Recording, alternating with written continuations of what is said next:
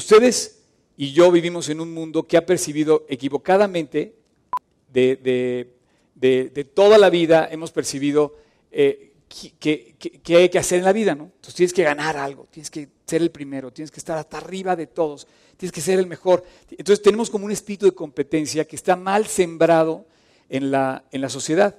No deberíamos estar compitiendo, deberíamos más bien gozarnos con los logros que puede, que puede hacer este, las personas que los logran, ¿no?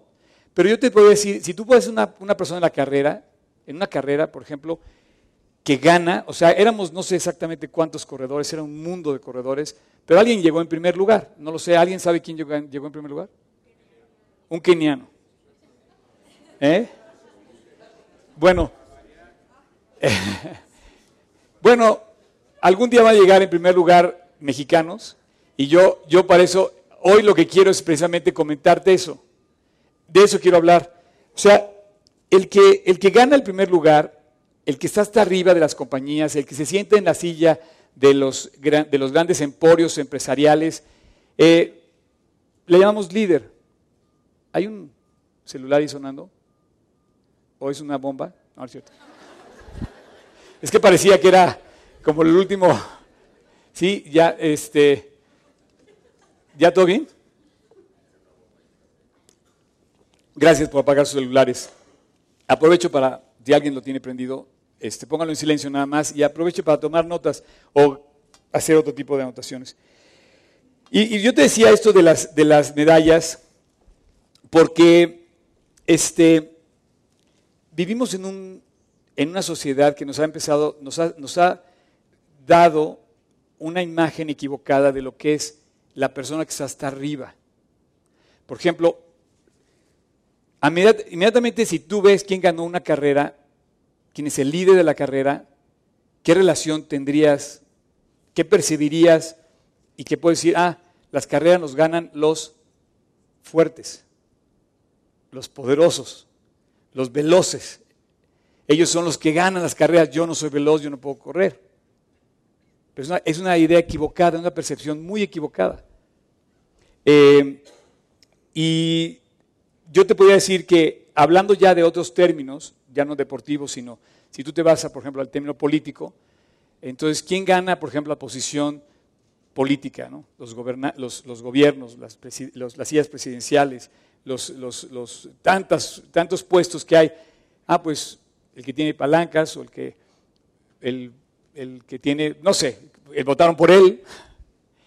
¿Quién gana, por ejemplo, los lugares en las empresas?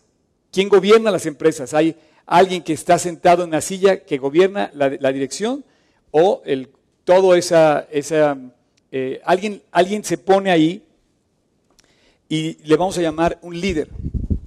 Pero a mí la palabra líder me encanta porque el que va liderando la carrera, el que va liderando la compañía, el que va liderando el país, el que va liderando la casa, en tu casa hay un líder.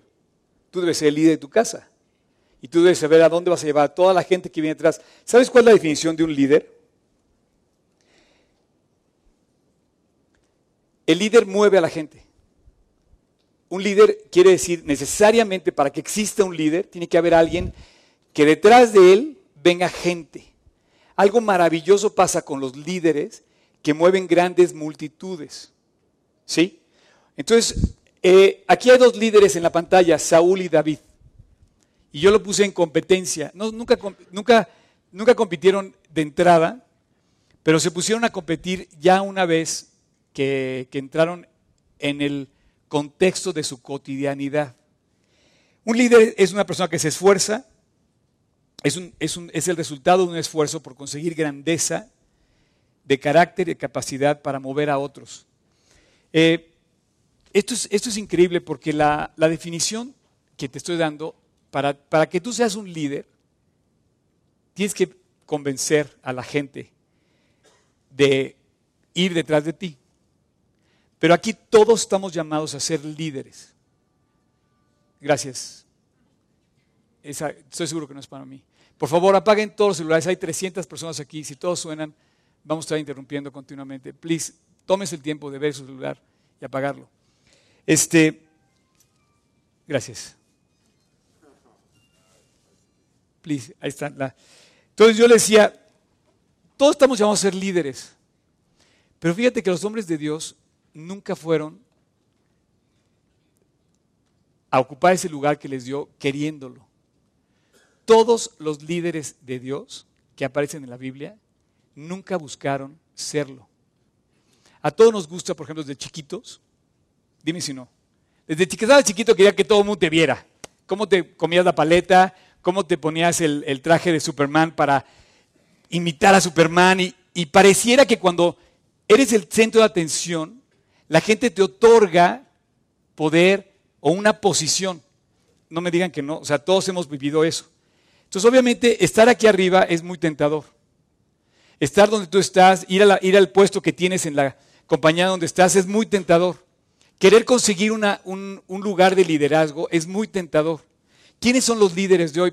Fíjate que tenemos una idea muy equivocada porque normalmente pensamos que los líderes tienen que ver con las cosas que vemos. Y estamos tan equivocados, tan equivocados por lo que vemos porque normalmente nos da la impresión que los líderes tienen grandes capacidades. Por ejemplo, tú sabías que los directores, este es un dato interesantísimo, en todas las compañías, en todas las gerencias de las compañías, el IQ de los que dirigen y toman decisiones no es un IQ extraordinariamente sorprendente. La, la media de todos nosotros debemos estar en el 100 de IQ. O sea, ese es nuestro nivel de inteligencia. Bueno, las compañías, las que personas están tomando decisiones en las compañías, andan entre 110 y 130. El máximo no es tanto, tampoco está tan lejos. Estamos entre eh, los, estamos en los 140, 150, no es cierto. Si encuentras a alguien con 150, es un genio. Es un genio. Entonces, las compañías realmente no toman decisiones las personas que tú piensas que son extraordinarias. Finalmente, en el, en el medio normal de las personas se mueven los líderes. Normalmente un líder correcto nunca pidió ser líder. O sea, yo nunca deseé estar donde estoy, aquí como líder de este grupo. Y sin embargo, la gente me ubica como líder de este grupo y bueno, eh, honestamente te lo pido, nunca lo, nunca lo deseé. Pero es interesantísimo cuando empiezas a entrar a la Biblia, lo que habla acerca de liderazgo. Acabamos, acabamos de, terminar una serie que habla de cómo inviertes tu dinero. Eh, justo decía Job que lo invirtiéramos con alegría. Digo, ya que le vas a dar a tu esposa el gasto de la semana, mínimo dale un beso, abrázale y dile, mi amor, haz que te rinda lo más que puedas, por favor. Y dáselo con alegría y estoy seguro que lo vas a rendir si lo haces así. ¿Ok? ¿Están de acuerdo? Entonces, el secreto, el secreto del liderazgo, ¿en dónde está? ¿Una persona tiene que ser alta para ser un líder? Claro que sí. Alta, alta, sí, muy alta. No, ¿verdad? Obviamente los líderes, tenemos la idea que los líderes tienen que ser guapísimos, fuertísimos, altísimos, poderosísimos, atractivos, y no es así. Tenemos una falsa percepción, pensemos que un líder tiene que ser una persona grande, alta, sobresaliente, y no es así. Por ejemplo, eh, hace mucho, eh, ya llevo un tiempo estudiando sobre la vida de un hombre extraordinario, William Wilberforce. Este hombre cambió la historia de Inglaterra, lo quieran o no aceptar los ingleses. Este cuate es famoso en Inglaterra y este cuate era un cuate de un poquito más bajito que yo. Pero él no escogió ser líder y sin embargo se volvió un gran transformador de la historia de Inglaterra. Por ejemplo, para mí, este hombre, Wilberforce, es el, es, es el que generó en su generación, imagínate que tú seas uno de esos en México. Ahorita que decían que los querianos son los más rápidos, los puntuales dicen que son los ingleses, puntualidad inglesa. Bueno, para que tú digas puntualidad inglesa, este hombre sembró valores bíblicos en la sociedad inglesa. Entonces, Wilberforce, en su época, hizo, no solamente abolió la esclavitud y firmaron las leyes de que, quitaban la esclavitud, sino además lo que, él, lo que él mencionaba o lo que él sembraba o lo que él anunciaba, porque no era un predicador, pero él se convierte, pero él lo que hizo fue como entrar en, el área de la política, pero él tiene un, un, como deseo ardiente de sembrar en la política los principios de la Biblia. Y entonces él sembró las cosas correctas en la sociedad inglesa. Y hoy, 200 años después de su vida, la gente sigue refiriéndose a Inglaterra como un país puntual. Hay muchos países puntuales, pero tú das la referencia. Y él solamente medía 1,60. Eh, un fuerte, atractivo. Hay líderes que volteamos a ver y como me diría este, mi amigo Job que toma las fotos, oye, este, bueno, no, mejor no digo. Eh, hay personas que realmente son líderes y no son atractivos. ¿Ok? Dicen que hay que voltearlos para tener su mejor ángulo. Pero bueno. En fin, todo eso no es el secreto del liderazgo, ni tampoco es abusar de la gente o eh, engañarla o traicionarla. Muchos líderes hacen esto. Para, para poder conseguir a gente que venga atrás de ellos, traicionan, engañan y abusan. Obviamente no vamos a hablar de esos para nada, pero es una realidad. Ahora, vamos a entrar en materia, vamos a abrir nuestra Biblia en Proverbios 2, 10, y dice, cuando la sabiduría entrar en tu corazón, y la ciencia fuere grata a tu alma, yo quisiera que tú notaras en este, en este versículo que habla de dos palabras increíbles, la sabiduría y la ciencia. Pero dice que eso pasa en el corazón y en tu alma, en tu ser. Estamos llamados a buscar de Dios que entre en el corazón las cosas que nos van a dar sabiduría y ciencia, pero en el corazón y en el alma. La discreción te guardará, te preservará la inteligencia para librarte del mal camino. De esa manera tú vas a empezar a tomar decisiones correctas. El secreto del liderazgo está en la sabiduría, está en la actitud del que la practica, una actitud, el, líder normalmente empieza a generar que la gente lo siga por su actitud, contagia. Y la gente empieza a seguirlo porque empieza a ver algo notar en la persona que simplemente fluye en la persona. Y dice, oye, esa persona me llama la atención. Cómo, cómo se expresa, cómo lo que hace, eh, su vida, y empiezas a seguirlo automáticamente, no forza a nadie. Es un rasgo del carácter, es una actitud del corazón. Curiosamente, el líder viene por una actitud de mansedumbre.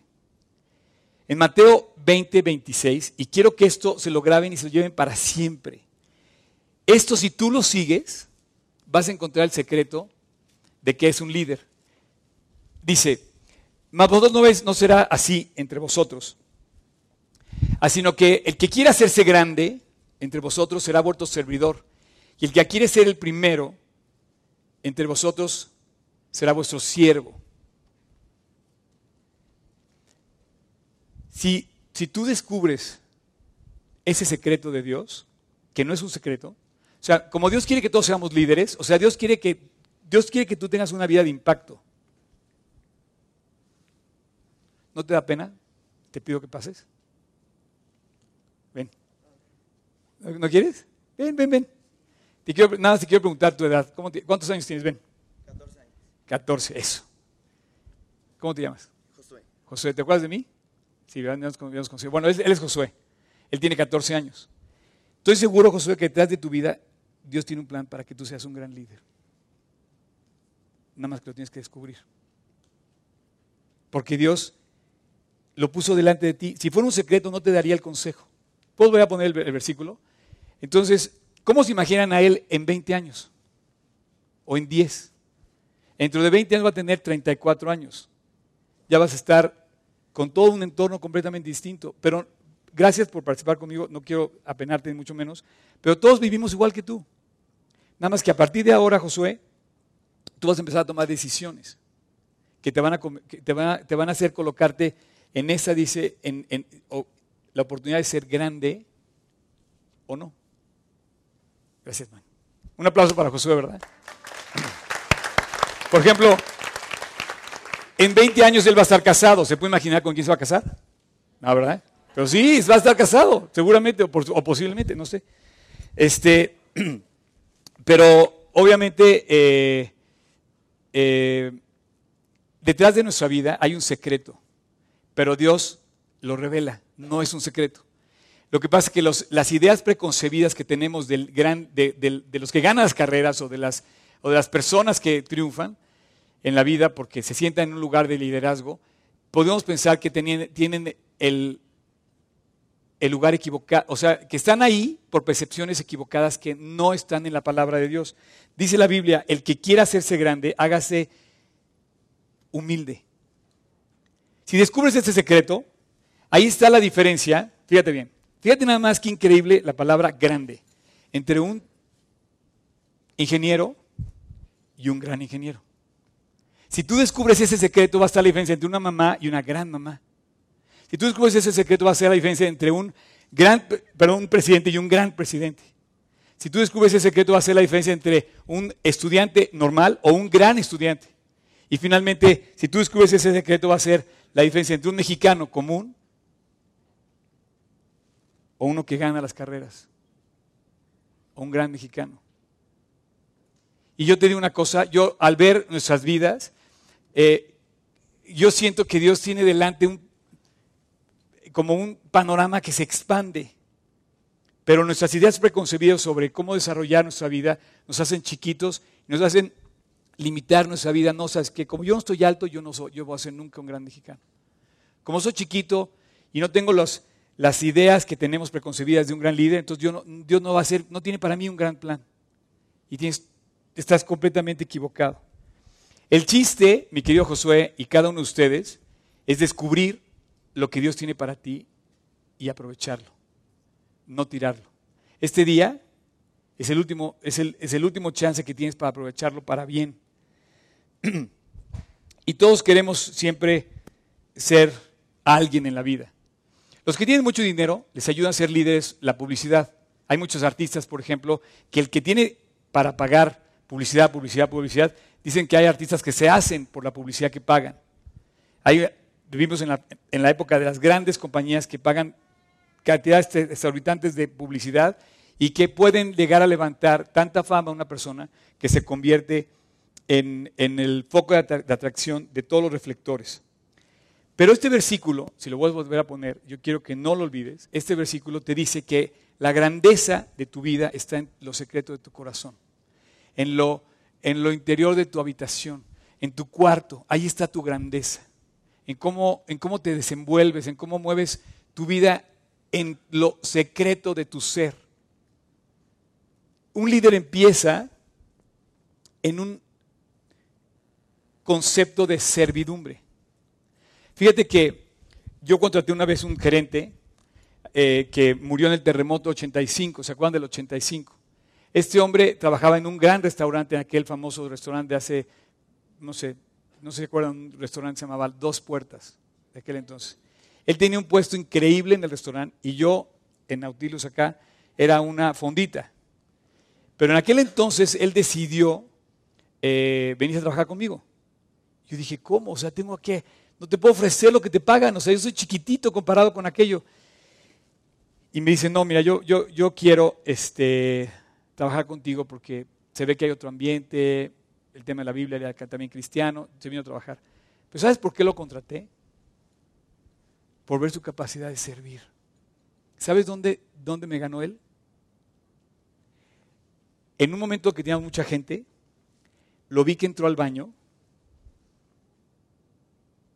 y yo había visto el baño que estaba sucio antes de entrar. Cuando salió del baño, el baño estaba limpio.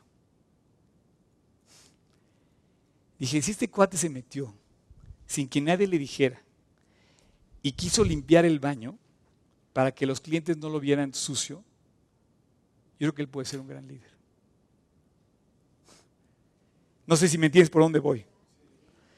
Si tú ves a una persona que de repente se vuelve tu servidor, empiezas, curiosamente empiezas a seguir.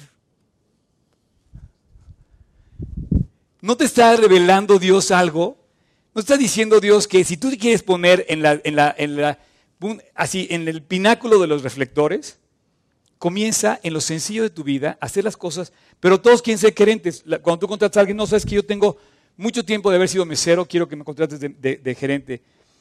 Y a ver, pues, este, eh, ¿puedes eh, barrer la banqueta? No, eso no lo hago yo.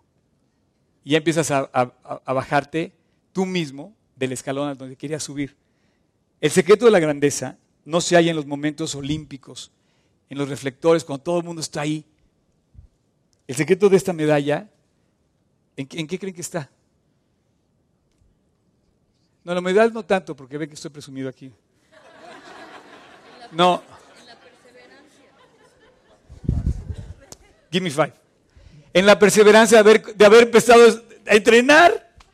O sea, tú ves que el cuate que llega a romper los récords olímpicos, o sea, el secreto de haber estado ahí es que se fue a las 5 de la mañana y a donde tenía que ir a entrenar y lo hizo. Pero ahí está el secreto de haber sido un gran atleta.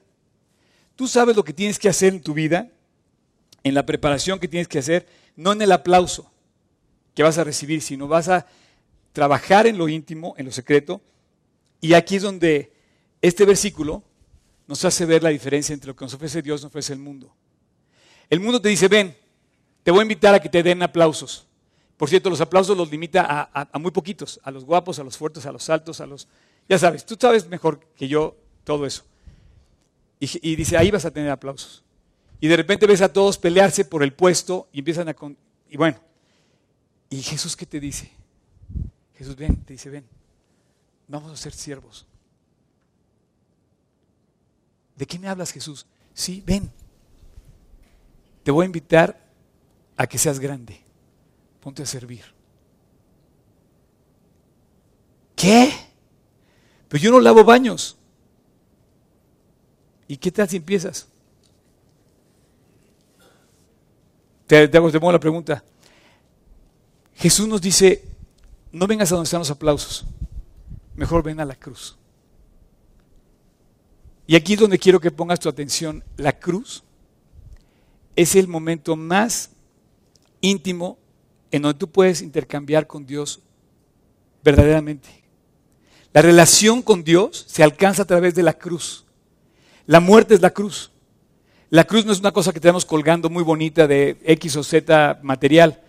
La cruz es un momento crucial en donde Dios se volvió nuestro servidor. La cruz, el Calvario, lo demuestra, por ejemplo, cuando oyes el, capítulo 2 de Filipenses. Fíjense bien ese, capítulo de Filipenses. Ve lo que demuestra. La... Aquí vamos a estar en materia, ¿ok? Capítulo 2 de Filipenses, no lo busquen. Haya pues en vosotros ese sentir que hubo también en Cristo Jesús, el cual, siendo en forma de Dios, no estimó en ser igual a Dios como cosa que aferrarse. O sea, Él era Dios.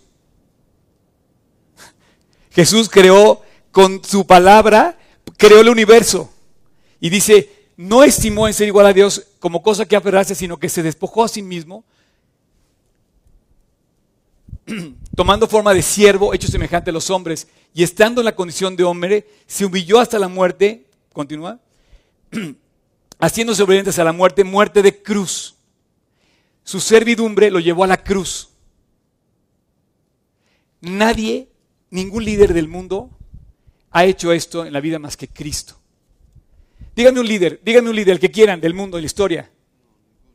Dime uno, el que quieras. Mandela, ok. O ese otro, alguien más. Churchill, alguien más famoso que ellos dos. Gandhi, Bill Gates, ¿quién más? Más famoso, Alejandro Magno. Hitler es otro famoso, sí, más famoso que ellos. Pablo, Napoleón. Ese es uno muy famoso. Napoleón Bonaparte.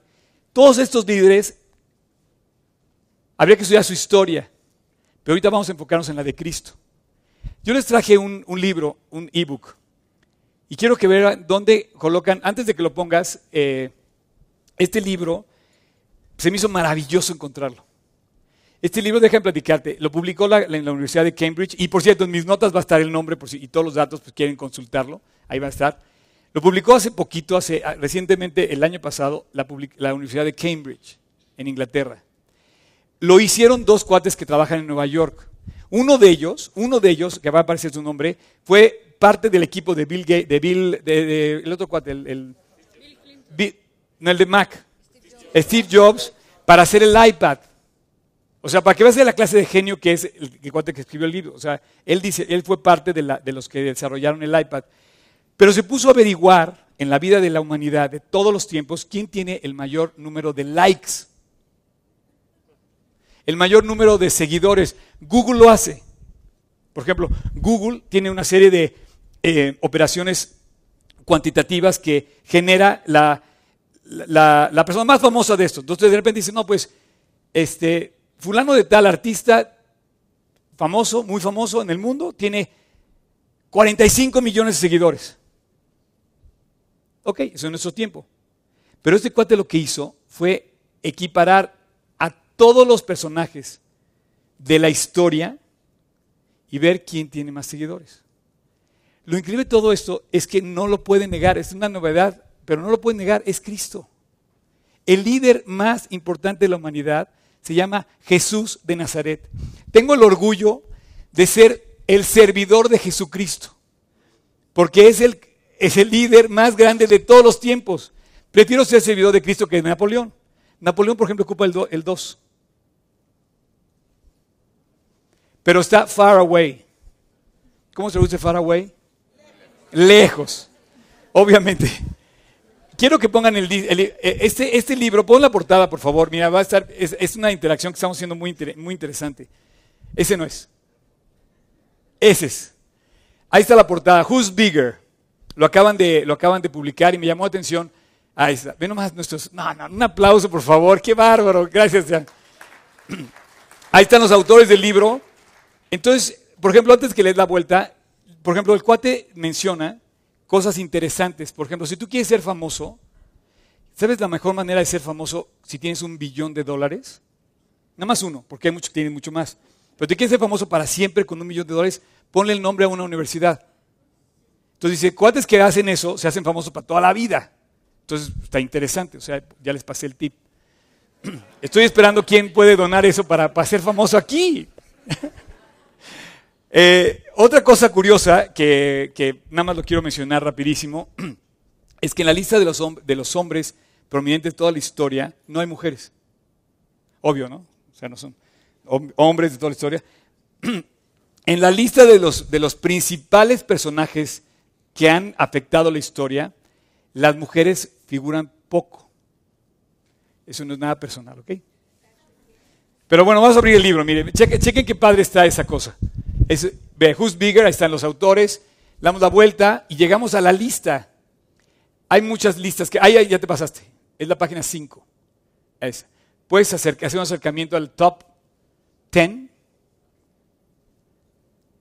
Pero esto es un estudio que equivale a ver qué pasó con Google y cómo le hace para, encontrar la persona más importante, el líder más trascendental, el personaje de mayor impacto en la historia de la humanidad tengo el orgullo de decirte que no es ninguna novedad, que es Jesús de Nazaret, quien nos acaba de decir que para haberlo logrado fue a la cruz. ¿Esto te quiere decir, no lo puedes acercar? Bueno, compren el libro, ya que está aquí. Ya que está aquí en, este... Pero bueno, lo van a poder ver en mis notas, ahí va a aparecer el link directo para el, se los puse ya eh, en, el, en el link que te va a conectar directo con, con el ebook de este, de este lugar. Yo quiero llegar a esta, a esta conclusión. Eh, si tú lees la Biblia, es lo que estamos haciendo, te vas a encontrar con los personajes que Dios usó. Por ejemplo, Pablo escribió el 80-75% del Nuevo Testamento en todas sus cartas, ¿sabes cómo se presenta? Siervo de Jesucristo. Juan, literal, dice, eh, Dice eh, Juan, cuando estaba en Patmos, al escribir Apocalipsis, dice, yo soy un siervo del Señor. Pedro, cuando inicia sus cartas, Simón Pedro, siervo y apóstol de Jesucristo. Judas, siervo de Jesucristo. Pablo, cuando escribe a los, a filipenses, por ejemplo, Pablo y Timoteo, siervos de Jesucristo a los que están en Filipos. de, dónde sacaron esta idea de ser siervos? Pues la vieron. La vieron en persona, la oyeron en la voz de Cristo y la vieron en la forma de ser del personaje más importante de la historia. Digo, si no te cae el 20, o no me cae el 20 a mí de esto, es que la grandeza de una persona no está en conseguir grandes cosas, está, curiosamente, en conseguirlas menos. La actitud, tu mentalidad, y te demuestra que Jesús nunca quiso ser un superestrella y sin embargo es un superestrella.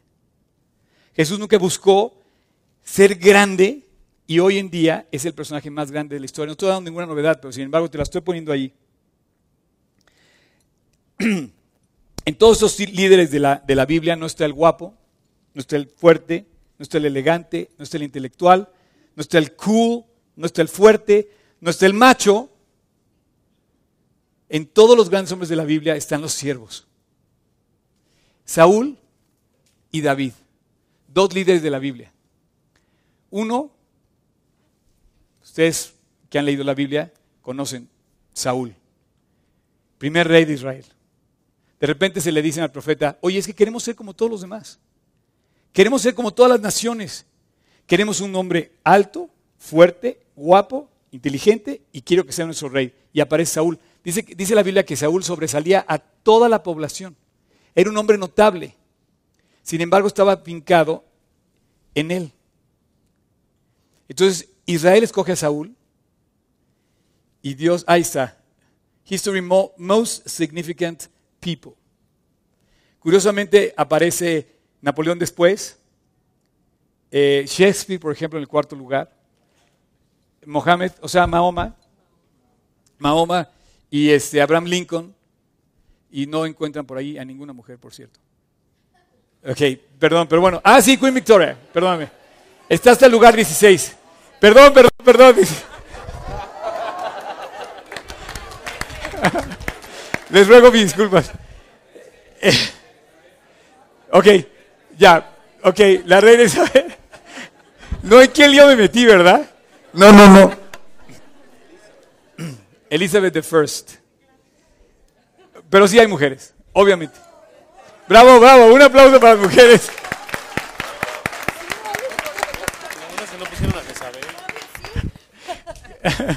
bueno, ya, ya, gracias. Este, lo demás consúltenlo, por favor. Gracias, muy amable.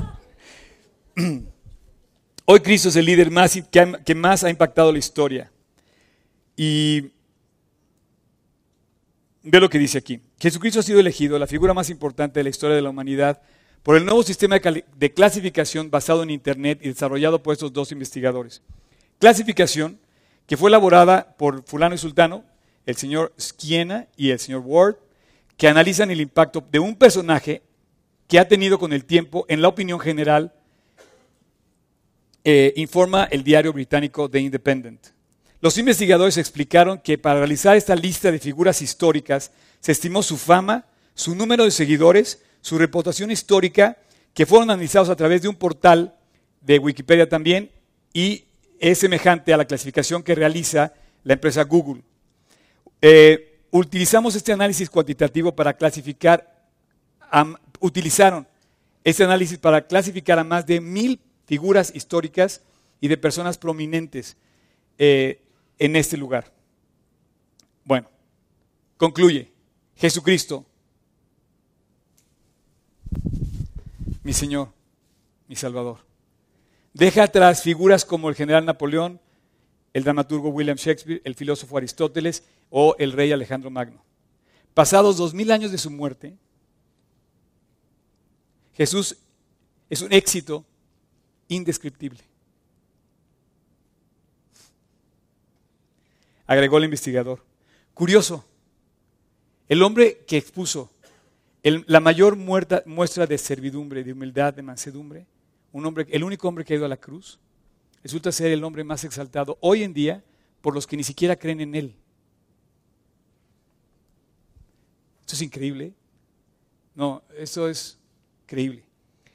¿No será que tiene algo que decirte de esas cosas? Mira, si Jesús fue un corredor de una carrera y si hubiera corrido conmigo hoy, que bueno, de una manera simbólica corrió, seguro hubiera llegado en primer lugar, es lo que te quiero decir. Seguro cruza la meta antes que todos los kenianos juntos.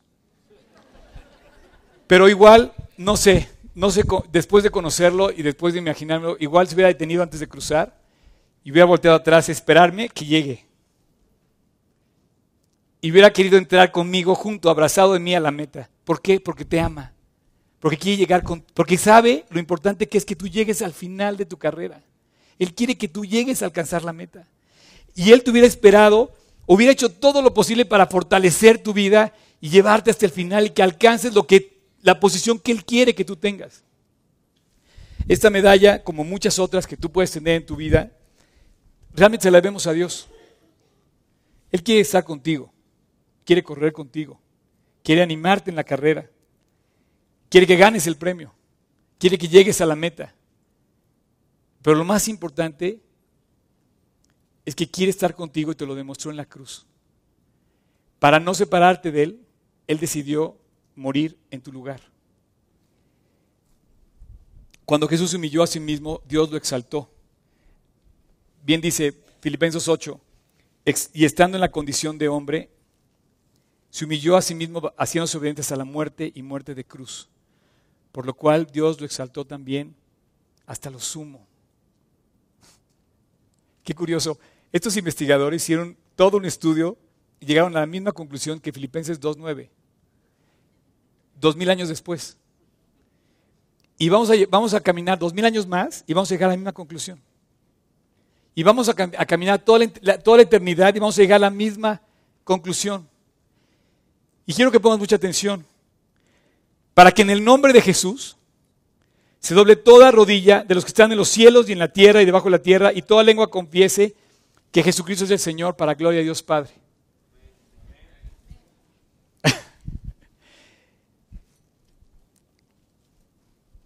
Quiero nada más para que todos me vean. No quites el versículo, dice, hasta que se doble toda rodilla, ¿no? Y te quites las medallas y digas, Señor, tú te la ganaste. Yo no tengo nada que dar. Y toda lengua confiese que hay un Señor.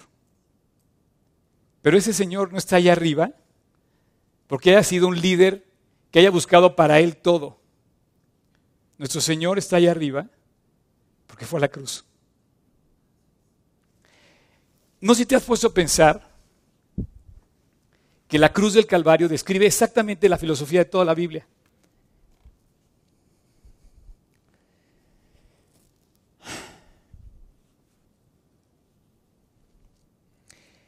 La Biblia no deja secretos, sobre todo cuando te quiere revelar lo que Dios planeó para ti. Dios te quiere usar. Dios sabe que con una pequeña acción puedes cambiar toda tu historia. Dios sabe que tú en la mañana hoy pudiste haber hecho el día más increíble de tu vida si hubieras dado un beso a tu esposa y le hubieras dicho te quiero. ¿Hace cuánto no le hice a tu esposa el otro día estaba yo con un cuate que se acaba de poner de novio, ya sabes que está así, muy de novio, muy de, muy de, moda esto, ¿no? El romance nos gusta demasiado. Entonces estaba yo en una reunión y había un arreglo de flores ahí al lado, y entonces este muchacho está de novio, se acaba de, o sea, espero que dentro de 15 años haga lo mismo. Se levanta, agarra su celular, se va al arreglo de flores, le toma una foto así, un close-up al arreglo de flores, y de repente le escribe a la novia, eres más hermosa que las flores. Y yo dije, no, ya lo perdimos. Ya. No puede ser. Obviamente la chava le devolvió, no, eres lo máximo, no sé qué, eres increíble. Bueno, yo te pido, si estás casado, tienes más de 15 años casado, te pregunto, ¿hace cuánto no le dice a tu esposa que es más hermosa que las flores? Pues te aseguro que si tú te lo dices, si tú te lo dices, va a cambiar tu vida. Posiblemente. Y la Biblia no va a dejarte un secreto porque Dios te quiere hacer grande. Pero curiosamente comienza la grandeza en el corazón, poniéndose de rodillas, en la humildad. Dios quiere que tú seas un líder. Y el secreto más grande, Él mismo lo revela en su propia persona. Israel quería un rey, porque quería que fuera, quería ser igual a los demás. Escogió a Saúl, el hombre alto, guapo, fuerte, poderoso, y decía, nadie más hermoso que Saúl en Israel. Pero Dios escogió a David. ¿Puedes volver a poner otra vez los nombres? ¿Saben la historia de David? Dice que lo sacó del detrás de las ovejas. David cuidaba sus ovejas. David tenía cariño por sus ovejas. ¿Sabes cómo huelen los establos? ¿Sabes cómo anda? Hace poquito conocí un establo y te decía yo que el, que el, animal más inocente que existe quizás es una oveja. Pero un, pero un pastor de ovejas que vive para cuidar su rebaño era David. Saúl ilustraba la soberbia de la vida, el liderazgo como lo ve el mundo hoy, pero David ilustraba el cuidado de las ovejas y el desarrollo de un espíritu de mansedumbre. El liderazgo viene de Dios. La grandeza lleva a las personas a la prominencia y la prominencia es un efecto que comienza con la grandeza del corazón. Fíjate que ninguno de los hombres de Dios buscaron ser grandes personajes. De hecho, Moisés no quería ser líder. Digo, no me mandes a mí, por favor. Es más, es de los pocos pasajes, muy poquitos de la Biblia, donde menciona que Dios se molesta con Moisés. Dios dice que se molesta porque Moisés no quería aceptar que Dios lo iba a cuidar. Pero por ejemplo, Moisés tuvo un siervo. Y antes de que ese siervo cruzara el Jordán, derribara las murallas de Jericó, fue siervo de Moisés. Se llamaba Josué. ¿No te da la impresión que el hecho de haber servido a Moisés le hizo ver a, a Josué sirvió a Moisés y esto le hizo ver a Moisés que Josué era la persona, Josué tu tocayo, por cierto. Te digo, te dije que ibas a ser un gran líder, cham. De veras. Y entonces le dijo Moisés, nadie como este hombre. Ha sido fiel contigo siempre. La Biblia, es un libro, la Biblia es un libro muy extraño. Te dice, ¿cómo? ¿Quieres ser grande? Hazte chiquito. La Biblia enseña que el camino para arriba el camino para crecer es para abajo. O sea, el camino para arriba, dice la Biblia, es para abajo. El que quiere ser grande, hágase el siervo. El que quiere ser primero, haga servidor de los demás. La, la, Biblia enseña, por ejemplo, que la forma de recibir es cuando das. La Biblia enseña que la forma de ganar un pleito es perdiéndolo. Estás increíble. Te está revelando cómo puedes ganar los pleitos. Piérdelos. Sí. Cuando tú te dejas de pelear, se acabó el pleito. Es muy probable que la persona te dé la razón. La Biblia enseña que si consigues, que para conseguir todo, tienes que perder todo. La Biblia enseña que el camino para dirigir es servir. Y yo te quiero decir una cosa, por lo visto, lo que llego a la conclusión, nunca tendrás grandeza, nunca seremos grandes líderes hasta que no dejemos de buscar ser grandes líderes. En lo secreto, en lo, chiquito, en lo íntimo, en lo, en, lo, en lo cuidado de tu vida íntima, interior, ahí está el secreto de tu grandeza ante los demás en un futuro. Dios te dejó una pequeña tarea. Sé fiel hasta el final. Y Dios está buscando para darte lo que Él prometió de ti. Vamos a pedirle a nuestro equipo de worship que suba, por favor.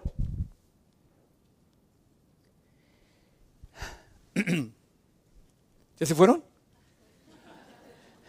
Si quieren yo canto también, ¿eh? eh no, de repente dije, ¿dónde están? ¿Qué estaban haciendo? Eh? ¿Dónde estaban ahí? Ah, ¿no había lugar? Se dieron su lugar los demás, buenísimo. Órale, pues, adelante. Yo quiero concluir nuestra, nuestra plática de hoy pidiéndote que no busques grandezas. El momento que dejas de buscar las grandezas y te pones a ser fiel en lo pequeño, en lo chiquito, te vuelves grande. Nos vemos grande. Eh, se los voy a decir, cuando yo eh, empecé a predicar la Biblia, yo no predicaba la Biblia. Yo ponía las sillas del salón para que otra persona predicara la Biblia. Mi pastor, Juan Manuel, predicara la Biblia. Jamás imaginé estar yo ahorita en este lugar. Y la verdad, lo hacía con el mismo cariño que estoy haciendo lo que ustedes ven que estoy haciendo ahorita. Ponía las sillas feliz. De verdad lo hacía feliz. Dios está buscando en tu corazón que decidas ir por las cosas grandes de la vida en las cosas pequeñas que sí puedes alcanzar. Todos tenemos retos pequeños. Todos tenemos cositas que podemos alcanzar ahorita. Consíguelas. Ve por tu primera medalla, no sé, no sé cuál quieras que sea.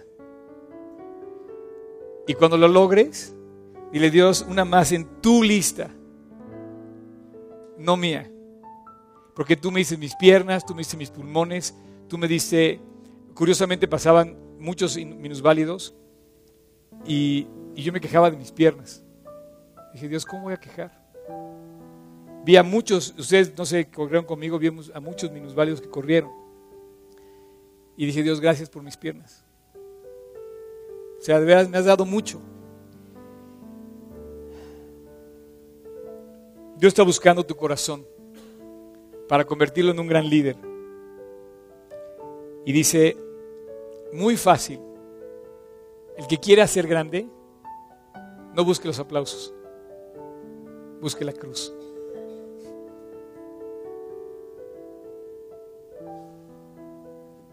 Y realmente tenemos que reconocer nuestra necesidad de la cruz. Dice que un día vamos a llegar con todos nuestros premios y los vamos a poner a los pies de la cruz. Lo que tú quieres poner como trofeo en tu biblioteca, Dios dice que vamos a llegar con eso y dice, Dios, todo es tuyo. No sé si ya te diste cuenta o vas a tardar mucho en darte cuenta, pero eh, yo quisiera concluir esta reunión haciendo una oración, diciéndole a Dios nuestra gran necesidad de la cruz que tenemos, de perdón, de reconciliación, de hacerlo a Él grande y a nosotros chico. Hoy vimos algo increíble. Hoy vimos que los mismos incrédulos, dotados de talentos para escribir libros, de repente nos revelan que la persona más importante de toda la historia se llama Jesús. No sé cuántos libros quieras leer para llegar a la misma conclusión. Y te estoy hablando a ti, que tu orgullo, tus ideas, tus ideas preconcebidas te separan de la cruz. ¿Cuántos libros quieres más leer para que te digan lo mismo? El mismo mensaje. Necesitamos ir a la cruz. Te voy que te pongas de pie. Y si tú quieres, voy a concluir esta reunión haciendo una oración, pero ninguna, ninguna oración tan significativa como esta. En la sencillez de tu vida, Dios no te dice, corre un maratón para que puedas venir a encontrarme. Porque hubieran sido poquitos los que podían llegar, 20 mil personas aquí en México hoy. No, dice, quiero que vengan todos. Entonces, como no le voy a poner un precio, te lo voy a ofrecer gratis. Si no, si no aceptas ese regalo, eres totalmente libre de no aceptarlo. Pero una de dos, te vas a quedar fuera del proyecto vas a tener tu proyecto, no el de Dios. Y te vas a dar cuenta que finalmente, al final de los tiempos, vas a llegar a la misma conclusión. Haya pues en vosotros el sentir que hubo también en Cristo Jesús, el cual estimando, el cual no estimó su, su vida, siendo en forma de Dios, no estimó el ser igual a Dios como cosa que aferrarse, sino que se despojó a sí mismo, tomando forma de siervo, hecho semejante a los hombres y estando en la condición de hombre, se humilló a sí mismo, haciéndose obediente hasta la muerte y muerte de cruz. por lo cual Dios también lo exaltó hasta lo sumo. Hoy vimos que los incrédulos lo reconocen. No sé si tú lo reconozcas así. Exaltado hasta lo sumo en tu vida. Para que en el nombre de Jesús se doble toda rodilla de los que están en los cielos y en la tierra y debajo de la tierra.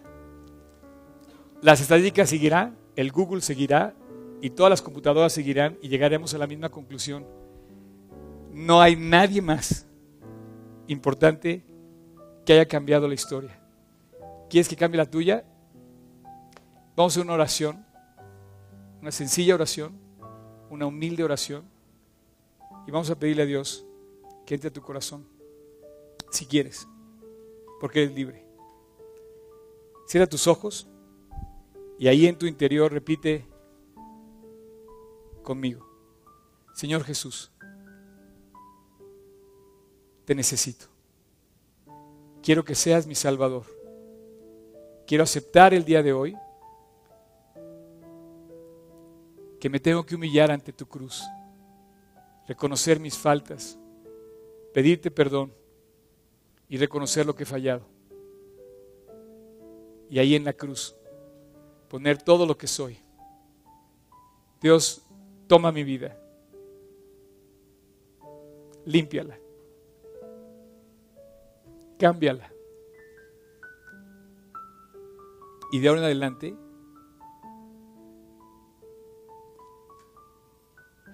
Te quiero seguir con todo mi corazón. Quiero que seas el que dirija mi vida, mi líder. Quiero seguirte, quiero servirte. Y hoy te hago mi Salvador personal. Límpiame, Jesús. Y quédate en mi corazón de ahora y para siempre. Te lo pido en tu precioso nombre.